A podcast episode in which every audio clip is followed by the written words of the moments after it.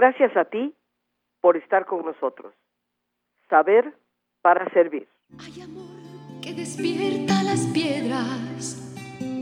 Hay de aquel que no te sienta alrededor. Hay amor que nos abres las puertas. Hay amor tan necesario como el sol.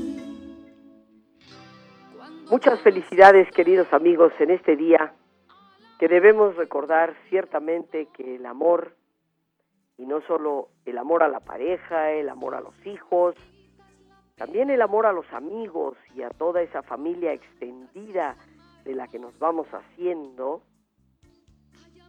ese amor que abre puertas, ese amor que es tan indispensable como el sol, como el aire que respiramos. Hoy deseo felicitarte, esperando goces de un día magnífico, lleno de amor. A ti, por supuesto, no solo mis buenos deseos, sino mi gratitud por ser ese amigo, esa amiga cercana, por ser esa familia extendida que comparte conmigo día a día este espacio. Muchas felicidades y que el día te llene precisamente de ese amor que calienta como el sol, como ese aire que nos permite respirar. Cuando hablamos de utopía, queridos amigos, para algunos la palabra es conocida y sabemos que significa ese deseo, ese lugar, esa propuesta donde todo es bueno, donde todo funciona, donde todo es perfecto. Para muchos que no conocemos la palabra, siempre que la escuchamos por ahí, nos preguntamos qué será.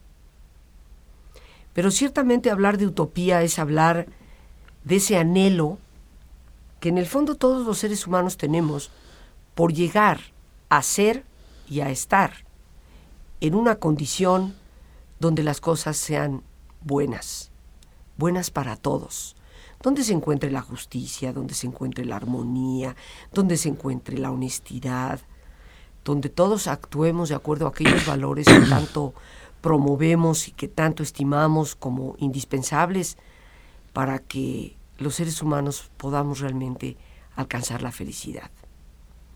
Pero por supuesto hablar de utopía también implica hablar de algo que siempre se ha dicho es inalcanzable, porque como los seres humanos somos de entrada imperfectos, perfectibles, más no perfectos, esto implica automáticamente que alcanzar ese nivel de perfección en el ejercicio de los valores sería para todos inasequible. Pero ¿será realmente que no podemos alcanzar la utopía? En alguna ocasión alguien preguntaba, ¿qué es la utopía? ¿Para qué hablar de ella? ¿Para qué la queremos? Si en el fondo es inalcanzable. Y contestaba su interlocutor, Mira, cuando me preguntas para qué sirve la utopía, bueno, pues cuando sueño con algo, algo utópico, algo que anhela ese estado de equilibrio, y camino y avanzo hacia ello, doy dos o tres pasos, y la utopía se aleja dos o tres pasos más. Así que vuelvo a intentarlo y vuelvo a caminar. Y camino diez pasos. Y la utopía se aleja diez pasos más. Pero entonces cuestionaba de nuevo quien con él conversaba, ¿para qué sirve? Pues para eso, precisamente para caminar. si no tenemos, queridos amigos, de alguna forma definido un sueño en nuestra vida, una utopía, algo que de verdad deseamos y que conjuga todos esos valores, es poco fácil que avancemos y sobre todo es poco fácil que venzamos obstáculos cuando estos se van presentando en el camino. Hace ya varios meses llegó a mis manos un libro con el título Sobre las alas del dragón rojo.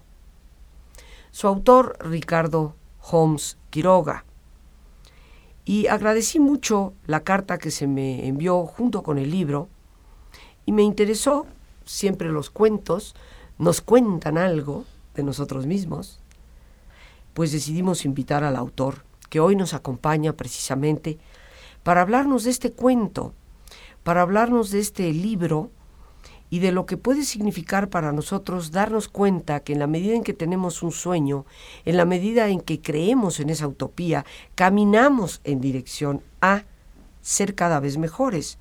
Y por otra parte, vamos adquiriendo, por esa certeza que nos mueve hacia adelante, la fortaleza necesaria para poder enfrentar nuestras pérdidas, nuestras adversidades y hacerlo de una manera que nos ayuden al propósito que tienen, nuestro propio crecimiento. Le damos la bienvenida a Ricardo Holmes Quiroga, quien quiere ser presentado como autor, porque de hecho es autor de diversos libros, independientemente de que es licenciado en comunicación, pero nos ha parecido que su autoría precisamente de un maravilloso cuento es la razón principal por la que está aquí. Con todo cariño y respeto, le decimos por su nombre, Ricardo. Te agradecemos que hayas accedido a visitarnos en este programa. Rosita, pues realmente el agradecido soy yo por la oportunidad de estar contigo en tu programa y con tu público. Nosotros te agradecemos muchísimo en tu presencia y te agradecemos también, dicho sea de paso, el que nos hagas favor de escucharnos, porque sabemos por ahí, como dicen, un pajarito nos contó, que eres nuestro radio escucha. Así es. Así que te agradecemos mucho y cuéntanos, ¿cómo, cómo se inicia este cuento? De, qué surge este cuento de, sobre las alas del dragón rojo y ese pequeño dragoncillo Draco que pues va a dar a este lugar por haberse perdido, digámosle así, de sus padres? Sí, el origen del libro es, es eh, pues el, estar confrontando continuamente eh, una actitud que veo que ya está muy generalizada entre nosotros, en, esta forma nueva de vida que llevamos eh, vertiginosa, en la cual cuando las cosas no nos salen bien, enseguida estamos pensando en, en salirnos por la puerta fácil de buscar un nuevo lugar al, cual irnos. Y en el trabajo no nos estamos entendiendo bien, en lugar de afrontar el reto de resolver la, problemática que no nos tiene satisfecho y tratar de mejorar el, entorno, de mejorar nuestro propio rendimiento, estamos pensando en cambiar de trabajo. Si en nuestra relación de pareja no está la cosa bien, en lugar de resolverla, estamos pensando en cambiar de pareja. Y, siempre andamos huyendo y veo que, hoy ha sido una constante. Todos andamos siempre huyendo, buscando una utopía, buscando eso y eso, ese planteamiento de algo deseable, de algo donde, que nos satisface, que nos ilusiona. Pero, pero no es lo mismo andarlo buscando pensando de que por alguna razón mágica podemos llegar a, ese estado de, de, confort, de, sentirnos bien, de satisfacción, este, cuando la realidad es que siempre será mejor buscar esa, esa situación, ese, ese confort, esta, este mejor lugar a través de resolver los conflictos que tenemos hoy. Poner en orden lo que está mal, porque si no siempre vamos a estar trasplantando precisamente esta, pues esta, estos problemas que andamos arrastrando. Que estamos viviendo en una sociedad que trata de evadir constantemente los obstáculos en el camino. Yo considero que eso es precisamente el no caminar hacia una dirección, sino que en el momento en que encontramos un obstáculo, simplemente cambiamos de dirección y vamos completamente en otro rumbo. Vivimos, de hecho, en una sociedad, y esto creo que es gran influencia de la sociedad norteamericana, que inclusive trata como de encubrir todo aquello que pueda ser medianamente desagradable, ¿no? Todo aquello que nos recuerde nuestra humanidad y sus fragilidades. En los países muy adelantados se tratará de forma distinta, pero estarás de acuerdo que en los Estados Unidos, como ejemplo, una nación altamente desarrollada a nivel tecnológico, el, el conflicto con la muerte cada vez es más grave para el norteamericano. Tiene un, diría yo, afán, ¿no? Obsesión prácticamente por, por ver que la persona logre vivir 250 años, que no exista ya enfermedad alguna. Y bueno, la utopía que nos invita a ser mejores personas y alcanzar un nivel de equilibrio interior, en donde todas esas virtudes que mencionábamos hace un instante, justicia, honestidad, se manifiesten de verdad, pues es, es el anhelo de un sueño que nos va a ayudar, creo yo, a aceptar las realidades. Y me gustaría que profundizáramos en esto, Ricardo, porque estoy de acuerdo contigo que hoy los seres humanos, en el ejemplo que ponías a nivel de trabajo, ya no estamos dispuestos a resolver confrontando una situación. No me gusta cómo me hablaste, por lo tanto ya me voy. Así es. En vez de entrar en un diálogo y decir, bueno, ¿qué es lo que sucede? ¿Qué es lo que me gusta? ¿Qué es lo que no me gusta? ¿De qué manera podemos negociarlo? ¿Y cómo llegar a un arreglo? Con un esfuerzo en donde, como tú lo sabes, más experto que yo en eso, para negociar y salir ganando hay que saber ceder. Así es. Sí, yo, yo, creo que le tocaste un punto importante. Estamos en una sociedad en que todo es desechable. Eh, todo lo que nos rodea sabemos que no vamos a tenerlo mucho tiempo, incluso los objetos que compramos. Antes, eh, yo recuerdo cuando era niño, si mamá compraba zapatos era para que duraran eh, tres años y cuando se desgastaban, ya o ya no le quedaban al hermano, al que lo usaba, se lo cedía al hermano y pero había otro, otra forma de ver la vida. Uno tenía un reloj que era para toda la vida, se lo regalaba el papá y le duraba toda la vida. Y nos aferrábamos a lo que teníamos. Y hoy lo que vemos es, primeramente, que todo es desechable este, compramos eh, ropa que sabemos que vamos a cambiarla antes de que se eche a perder, ya la desechamos simplemente por moda. Pero esto también lo estamos llevando a nuestra propia vida, ¿no? No hay, lo único que hoy se ve en esta, eh, en esta sociedad global es que no hay nada seguro. O sea, antes alguien entraba a un trabajo y era para toda la vida, pensaba jubilarse ahí. Hoy sabemos que pueden pasar miles de cosas y, y, entonces ya nos acostumbramos a que andamos de paso. igual antes nos casábamos para toda la vida. Y hoy, sin embargo, pues nos casamos sabiendo que a lo mejor no funciona. Y, todo lo que estamos haciendo igual es con los amigos, o sea, eh, eh, tenemos amigos de ocasión, pero no vamos sembrando amistades duraderas a lo largo de la vida, eh, las relaciones de afecto también son circunstanciales, entonces siempre andamos como, de huida, andamos realmente con esa actitud de estar de paso, con una actitud nómada, y entonces creo que eso no aporta nada porque siempre estamos comenzando. Sobre todo una actitud nómada que no está basada propiamente en el desprendimiento, sino en desechar, que son dos cosas distintas. Totalmente. Porque recuerdo aquella vieja anécdota del gran rabino con fama de santo, que fue visitado por un turista que pasaba por la ciudad y que se enteró que ahí vivía aquel gran rabino, que tenía efectivamente pues fama de, de gran santidad.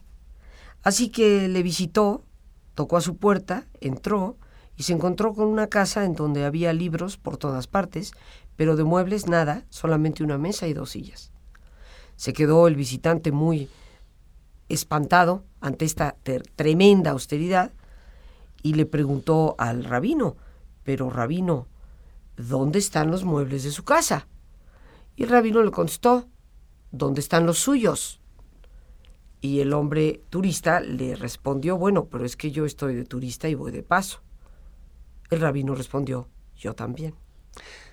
Pero aquí hablamos obviamente de esa sabia actitud de desprendimiento de la cual nos hablan todos los grandes filósofos y por supuesto todas las religiones, sin excepción, considerada como una virtud.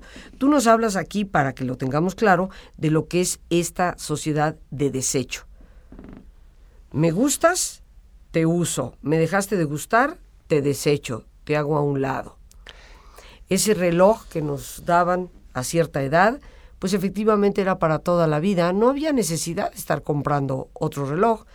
Hoy lo hacemos porque vivimos en una ciudad y en una sociedad más que todo de consumo, donde hay que comprar, comprar, comprar.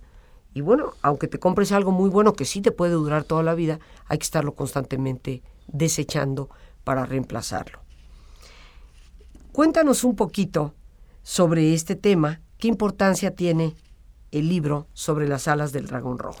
Sí, aquí lo que tiene el libro es un planteamiento de que desde varias eh, perspectivas. Una de ellas que la hemos tocado, de que en lugar de estar, huyendo debiésemos confrontar eh, los problemas que tenemos para poder sembrar y tener esa continuidad. Siempre estamos más cerca del éxito o de la realización cuando vemos que, ya aprendimos algo, pues es mejor resolver, eh, modificar, cambiar este, y, evolucionar que estar cambiando continuamente. Eso es por una parte en cuanto a una actitud ante la vida. Sí.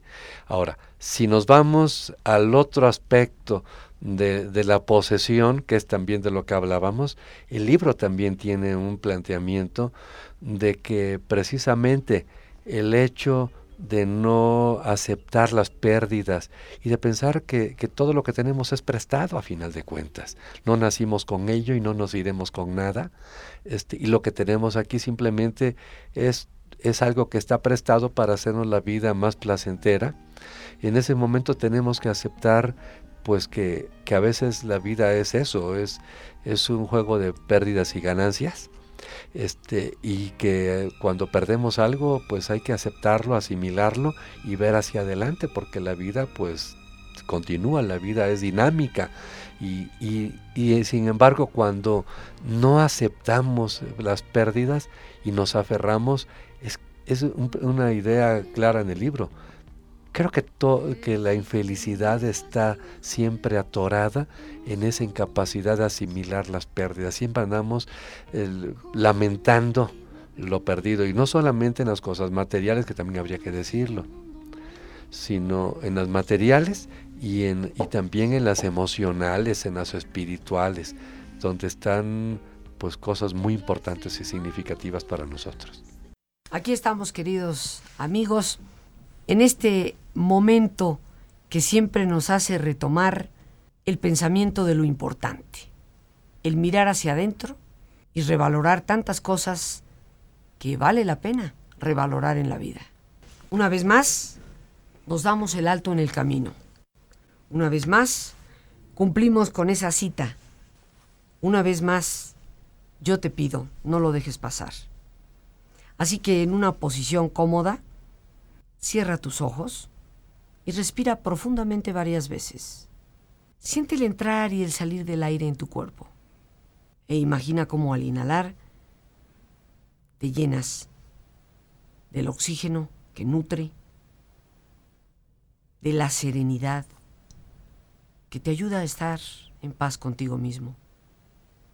Y cómo al exhalar tu cuerpo se libera de toxinas y de toda preocupación.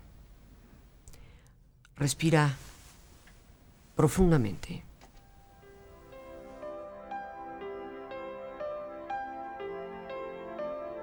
Relaja tu cuero cabelludo, aflojando todos los músculos que cubren tu cabeza.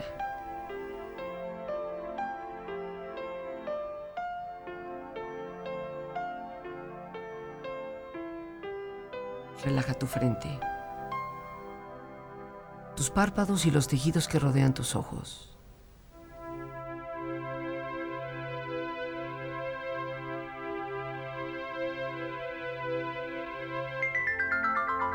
Esboza una sonrisa y relaja toda la piel que cubre tu cara.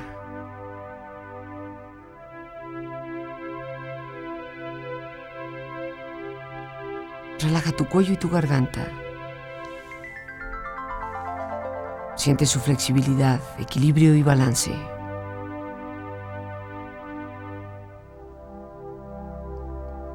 Relaja tus hombros, brazos y manos, así como tu espalda. Siente la ropa en contacto con estas partes del cuerpo y siente aflojar todos los músculos, relajándote más profundamente.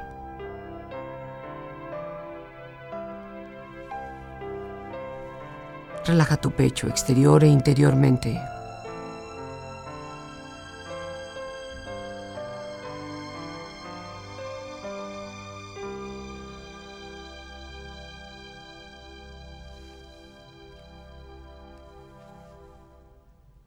Relaja tu abdomen, exterior e interiormente.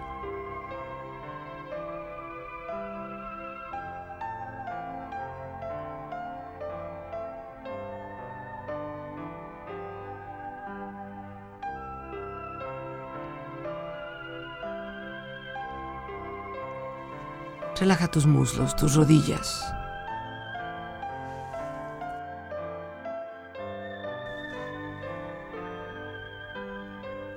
Relaja tus pantorrillas y tus pies.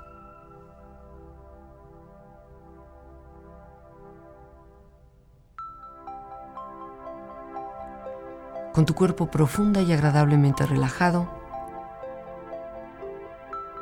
proyecta en tu mente la imagen de un lugar ideal para descansar.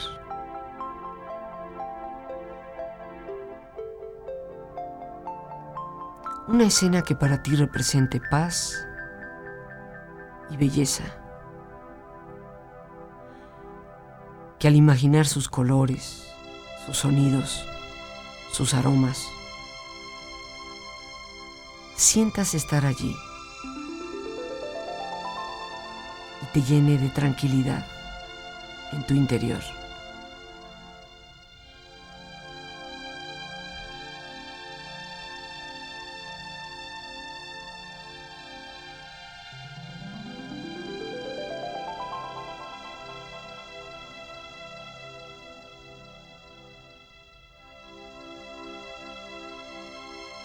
con tu cuerpo relajado, tu mente serena.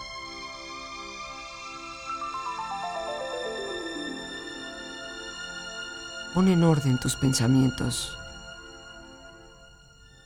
tus prioridades.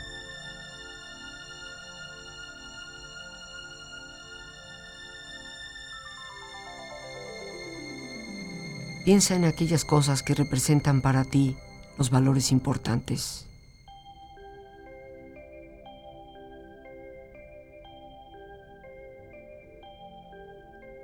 de qué manera vivirlos.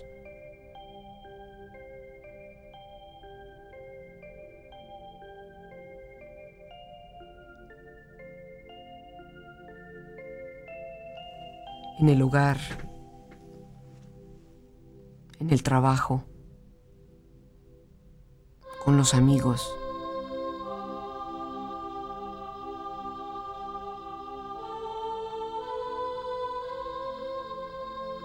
y haz crecer en ti la satisfacción de vivir en paz contigo mismo. Porque escuchas esa voz interior y las prioridades verdaderas para ti.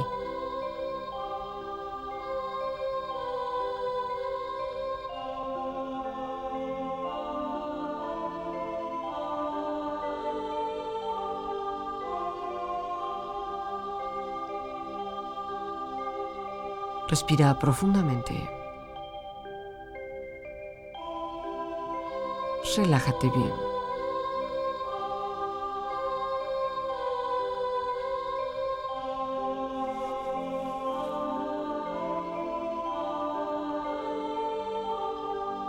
Y con esta agradable sensación de descanso en tu cuerpo, serenidad en tu mente,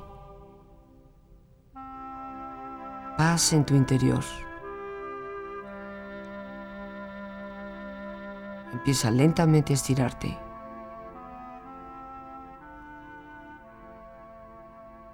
Brazos, manos, piernas y pies. Moviendo tu cuello, bostezando si lo deseas. haciendo que tu cuerpo retome su nivel de actividad habitual.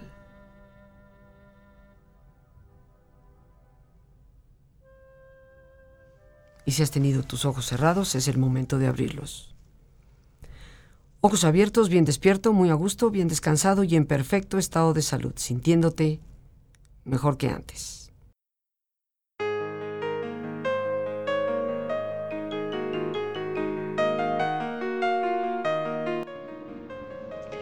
Afirmaba Víctor Hugo que el pensamiento no es más que un soplo, pero es el soplo que mueve a la vida. Y efectivamente es nuestra manera de pensar la que agiliza o entorpece nuestros propios resultados. Es nuestro pensamiento el que determina la calidad de vida.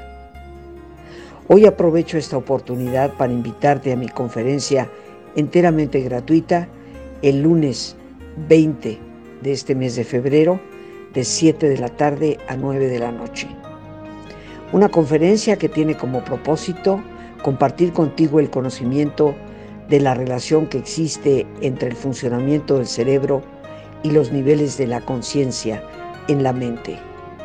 Una conferencia que nos abre puertas para descubrir posibilidades y conocer también lo que es el método Silva, la mejor metodología que ha comprobado con resultados efectivos a través de técnicas prácticas un mejoramiento personal, positivos resultados. Ojalá me acompañes en esta conferencia abierta a todo público el lunes 20 a las 7 de la tarde. Saber pensar es nuestro título. Para informes de teléfono, WhatsApp, Telegram o Signal, puedes comunicarte al 55 37 32 91 04. Lo repito con gusto, 55 37 32 91 04. Será un gusto el poder servirte. No te pierdas tan importante tema para tu calidad de vida.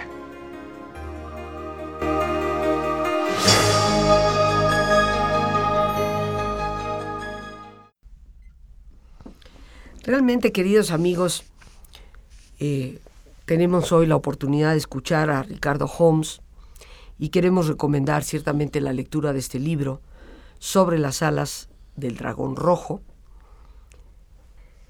Y nos parece un cuento que, como los buenos cuentos, nos relata una historia que tiene que ver con nosotros mismos.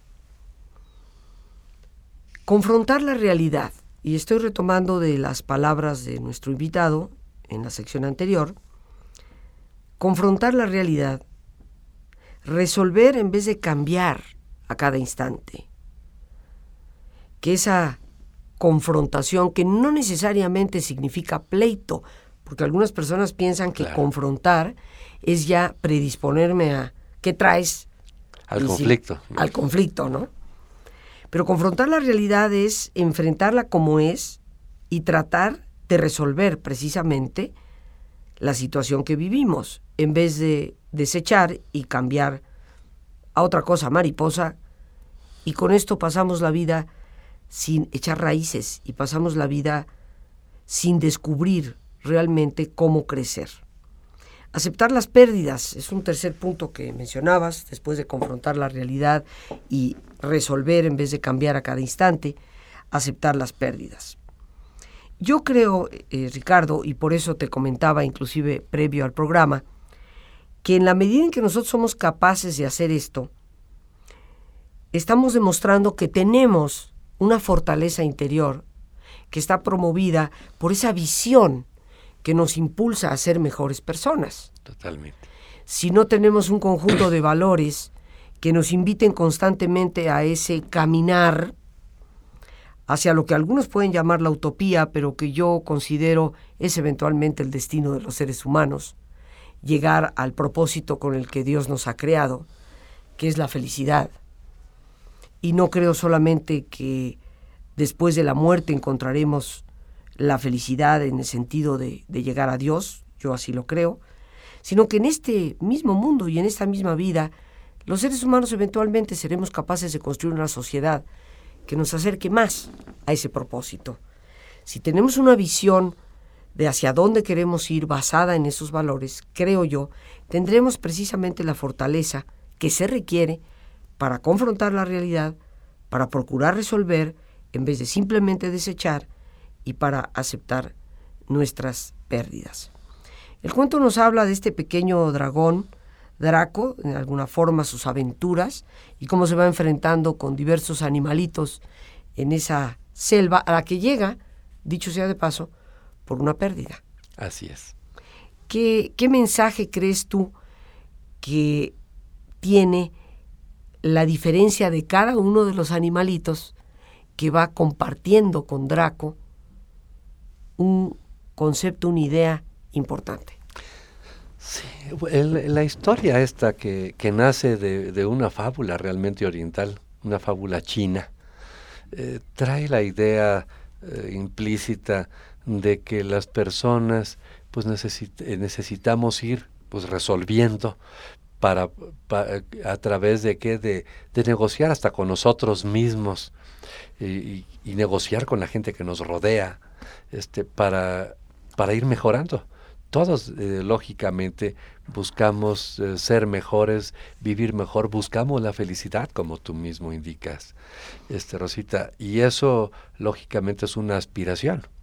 Creo que la aspiración de, de todos en la vida, pero también tenemos que entender de que esto es parte de una autodisciplina y eso cuando tenemos muy claro un deseo fuerte que, nos llena, que nos hace sentirnos eh, eh, importantes en este mundo, pues es evidente que es lo que nos impulsa a, mejorar y a, y a, poder pues eh, brincar todos los obstáculos, en lugar de irlos evadiendo, sino brincarlos, y brincarlos quiere decir superarlos, todo, todo, todo se puede ir superando siempre y cuando tengamos esa fortaleza interior de una guía, así como cuando los Reyes Magos vieron la estrella, ¿no? Pues bueno, cuando tiene uno una estrella que lo guía a uno es más fácil llegar a alguna parte que cuando no lo tiene. A veces hay, hay quienes por no tener esa guía pues van llevados de un lado para el otro por la vida. ¿no? Ellos no controlan su vida, sino la vida los controla a ellos. Y eso creo que es gravísimo. Entonces son estas reflexiones que creo importante que debemos tener, hacernos ahorita para, para poder ser plenos y no estar en esta situación en la que cada vez vemos que estamos todos metidos de, de una vida más vacía, una vida en la cual se pierden esos detalles fundamentales. ¿no? Antes la gente platicaba mucho, ahora realmente nos hemos vuelto muy prácticos y eso también llega al grado de, de, no saber qué queremos, que nos volvemos unas máquinas funcionales de hacer cosas, unas máquinas productivas. Y cuando de repente, por ejemplo, llegamos a la edad en que podemos retirarnos a disfrutar de lo que hicimos por una jubilación, por, eh, por porque llegó el momento, ¿no? Eh, no sabemos ni qué hacer con nuestro tiempo porque no hay nada por dentro. O sea, nos da miedo esta, la soledad, cuando realmente las personas que, que, tienen algo en, el interior, una guía, un, tienen valores, tienen un espíritu eh, sólido, pues lógicamente disfrutan esos momentos consigo mismos, disfrutan más la relación con los demás, la valoran más, son más fuertes ante los problemas. Entonces este es un planteamiento que hago en el libro hablas de muchas cosas que traen a mi mente lo que ya Víctor Frankl apuntaba como el grave problema de la segunda mitad del siglo XX y lo que vendría del XXI, el vacío existencial. Así es. Eh, las grandes neurosis y los graves problemas de ansiedad y depresión provocados fundamentalmente por una carencia de sentido en, la vida. Y precisamente eh, creo yo que es en la medida en que nosotros seguimos teniendo eso que algunos llamarán utopía, pero que podemos llamar ese sueño de superación y de alcanzar una felicidad y una estabilidad y una armonía, en la medida en que tenemos esa voluntad de sentido, el concepto de la autodisciplina. Porque si para algo sirve la utopía es para caminar, pero la caminar, el caminar requiere de un esfuerzo sin lugar a dudas. Y la pregunta es si estaremos dispuestos a pagar el precio de ese esfuerzo que nos va acercando de alguna manera cada vez más a lo que todos anhelamos, ser felices. Tú tienes un pensamiento aquí muy hermoso que se llama suerte y oportunidad. Dice, la suerte se presenta cuando nos encontramos en el lugar adecuado, en el momento oportuno, y para lograrlo hay que intentarlo muchas veces. El simple hecho de intentar algo muchas veces ya implica una perseverancia que requiere de autodisciplina. Las cosas ciertamente, como yo siempre digo, no caen por la chimenea, solo Santa Claus. Lo demás hay que talonearlo, ¿no? Tú mencionas que cuanto más esfuerzos realizamos para conseguir algo, más posibilidades tendremos de alcanzarlo. ¿Por qué será, Ricardo, que tantísimas personas, en ocasiones, no estamos dispuestos a hacer ese esfuerzo que se requiere? Sí, yo, yo quisiera aquí hablar de esto. Creo que las palabras de repente adquieren significados en determinadas épocas y tienen determinados valores. Y en la nuestra, en la actual, en esta época que estamos viviendo, la palabra disciplina es una palabra que huele a viejo, que huele a problema, que huele a escuela, que huele a falta de libertad, cuando es todo lo contrario. Yo considero que, que, la autodisciplina es una formación, es una actitud ante la vida que nos permite ser perseverantes y alcanzar las cosas que queremos alcanzar. Y aquí ese sería el punto, yo creo que fundamental, o sea, tenemos primero que perderle el miedo a la autodisciplina, porque la persona que se autodisciplina a sí misma, entonces evita que otros lo traten de disciplinar, porque a final de cuentas el mundo es eso, es una interrelación de personas en los cuales si nosotros no nos autodisciplinamos, alguien vendrá a hacerlo por la fuerza y eso es peor. Yo creo que las, las personas que se autodisciplina están más cerca del éxito, más cerca de obtener todo. Y simplemente hay un punto que ahí queda implícito en lo que mencionaste, es la ley de las probabilidades entre más veces intento algo, más probable es que lo alcance. Acuérdense, hay que recordar el, el dicho este de que tanto va el cántaro al pozo que por fin se rompe. Sí, o sea, eh, tiene esto, esto que lleva una connotación negativa bueno, pues veámoslo positivamente, ¿no? Tanto, tanto va uno a intentar algo que también lo puede obtener, tanto va el, cántaro al, al, al, pozo que también saca mucha agua. O sea, entre más veces va, más agua va a sacar, ¿no? Entonces, yo creo que habría que considerar esto. La ley de las probabilidades nos indican que entre más veces intentamos algo, más posibilidades tenemos de, de obtenerlo. Y en cambio, cuando la persona por esa falta de disciplina, lo intenta, se desanima y entonces dice, no, por fin, al final de cuentas ni lo quería. Y entonces cambia por otra cosa, pues siempre va a estar cambiando y nunca va a obtener nada. Y cuando eche la vista hacia atrás se dará cuenta que su vida está vacía, está, no, tiene, no ha sembrado nada, no tiene nada que cosechar, no tiene nada que obtener, porque simplemente ha ido cambiando como veleta hacia donde van las circunstancias. Que esto también no quiere decir que la, una cosa es la perseverancia otra cosa es la terquedad y también que saber en qué momento decir, bueno, hice todo lo que realmente se podía, seguir adelante ya es obstinación, ya es terquedad, porque también es otro, se puede convertir hasta en una obsesión, ¿no? Pero hay que intentarlo mucho antes de darnos por vencidos. Fíjate que en muchas ocasiones, Ricardo, a mí me han preguntado, ¿no? ¿Cuál es la diferencia entre perseverar y ser terco? Y yo lo represento de la siguiente manera. Perseverar significa que intentamos algo, aunque en ocasiones nos demos cuenta que hay que variar el camino. A veces un obstáculo se vence porque lo brincamos, a veces porque le damos pico y martillo a la pared hasta que derrumbamos, en otras ocasiones porque lo rodeamos para poder continuar con el camino que está del otro lado. Y el ser perseverante es ir encontrando la forma, aunque sea una diferente forma, de lograr un objetivo. En cambio, la terquedad es insistir en más de lo mismo a pesar de seguir obteniendo los resultados, sin cambio. Alguien ha definido la locura precisamente como eso, esperar un resultado diferente haciendo más de lo mismo.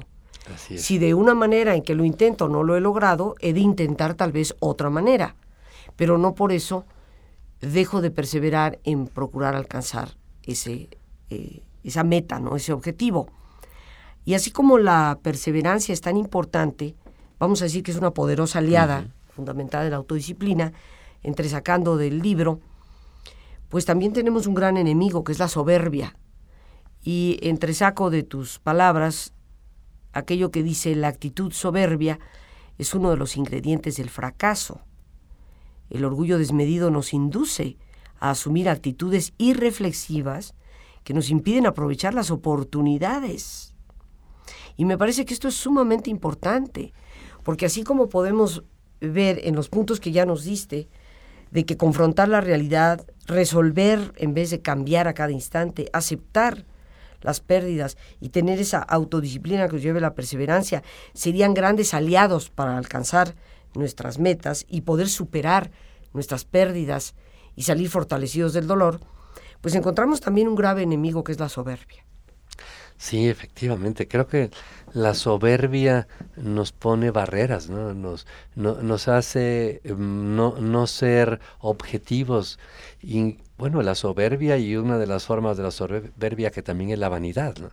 La gente que se, que se deja llevar por las lisonjas, por, por las cosas, las frases que no merece, por, eh, por la vanidad, pues se pierde en eso, se pierde en, cosas superficiales y, no consigue lo que quiere.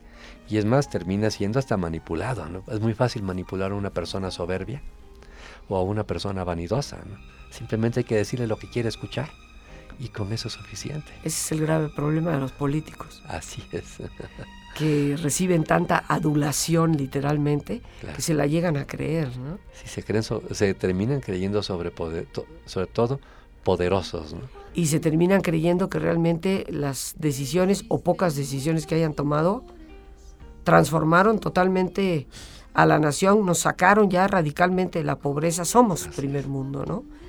Y, nos preguntamos eh, eh, por qué se produce esta ceguera, pues la soberbia es precisamente la forma más rápida de ser ciegos. Eh, Ricardo, nos vamos a tener que ir ya pronto. Yo te quiero agradecer tu participación y quiero nuevamente recomendar el libro sobre las alas de dragón rojo de Ricardo Holmes Quiroga. Su primer apellido Holmes se escribe con H, H-O-M-S, y es de editorial Grijalvo.